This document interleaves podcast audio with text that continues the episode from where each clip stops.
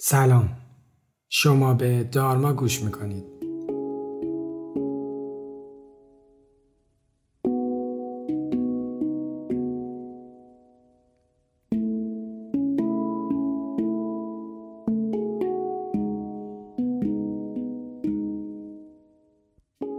من علی دلشاد هستم و این پادکست رو با کمک تیم دارما براتون تهیه می‌کنم.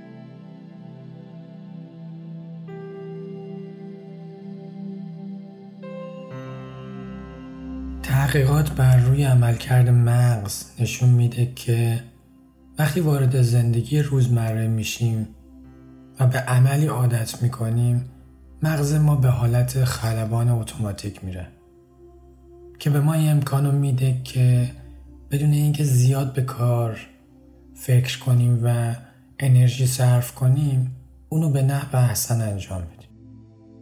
این خلبان خودکار مغز بسیار پرکاربرده و نبودش باعث بروز مشکلات بسیاری میشه. اما نکته دیگه ای وجود داره که موضوع بحث ماست و سپردن کل زندگی به این خلبان عزیزم. این ابزار قوی هم مثل سایر ابزارهای دیگه که تا الان بارها راجبشون صحبت کردم نیازمند پرورشه. در غیر این صورت به وسیله در جهت نابودی خودمون تبدیل میشه این موضوع از دیرباز موضوع بحث برانگیزی بوده و با القابی مثل حضور، آگاهی یا زندگی در لحظه، زندگی در حال یا کلمات مشابه مورد خطاب قرار گرفت. تصور کنید هر روز سر ساعت معینی به ایستگاه اتوبوس یا مترو میرید. سر راه یک قهوه می‌خرید. پنج دقیقه منتظر میمونید و بعد سوار میشید تا به سر کارتون برید. محل کار شما در شهری نزدیک به شهرتونه بنابراین مجبورید هر روز این مسیر رو برید. شما این کار خسته کننده رو به خلبان خودکارتون میسپرید و بدون توجه هر روز این کار رو انجام می‌دید. چون همه چیز بدون تغییره بنابراین مغز شما برای این کار نیازی به تمرکز نمی‌بینه. اما امروز قضیه متفاوته. ساعت ها رو یه ساعت کشیدن جلو و شما از اون خبر ندارید. طبق روال هر روز به ایستگاه رفتید و قهوه به دست سوار قطار شدید. ولی سر از شهر دیگه ای در آوردید. در این شرایطه که احتمالاً باید خلبان خودکار رو خاموش کنید و ببینید چه اتفاقی افتاد از اونجایی که مغز نمی‌تونه از کار کردن بیسته در حین قرار گرفتن شما در حالت DMN یا همین خلبان خودکار شروع به خیال پردازی و سیر و سلوک در زمان گذشته و آینده می‌کنه.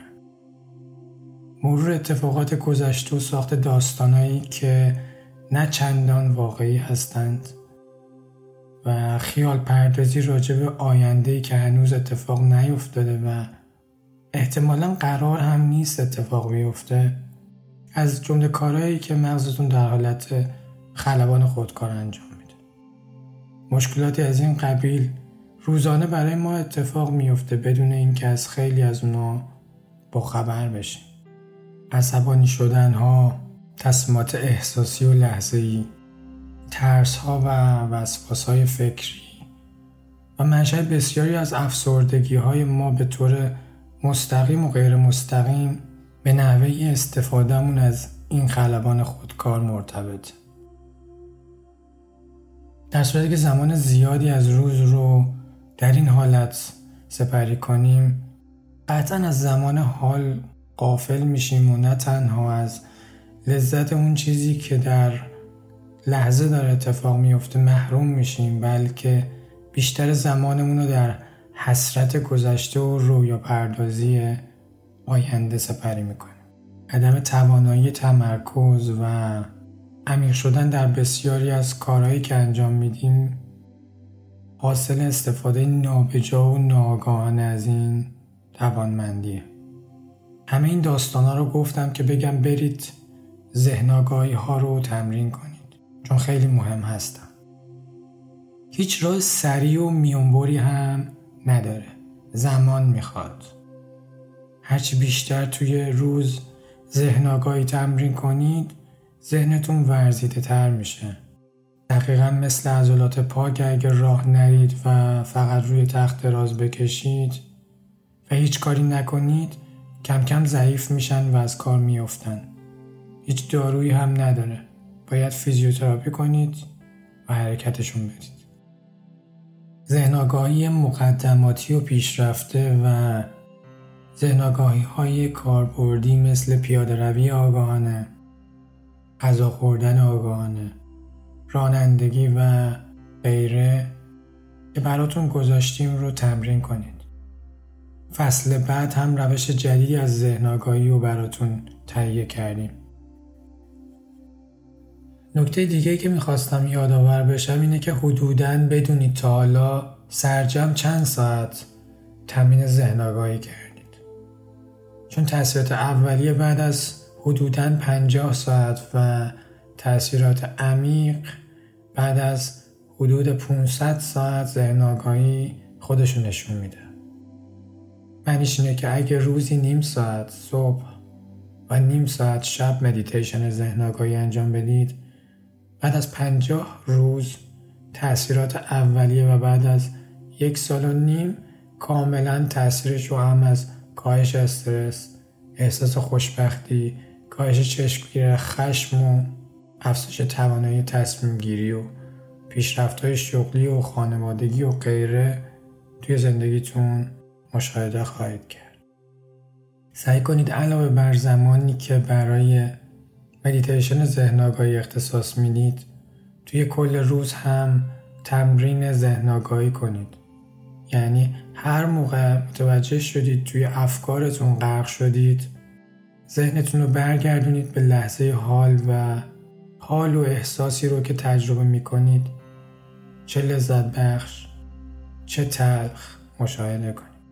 نتایج تحقیقات علمی که نشون میده چه تأثیراتی پس از تمرینات ذهن آگاهی مداوم حاصل میشه رو در مجله دارما در وبسایت دارما پادکست دات آی آر قرار دادیم که می‌تونید مطالعه کنید.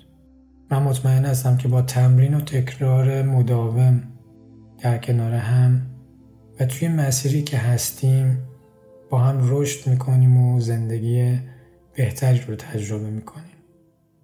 ممنونم که هستید.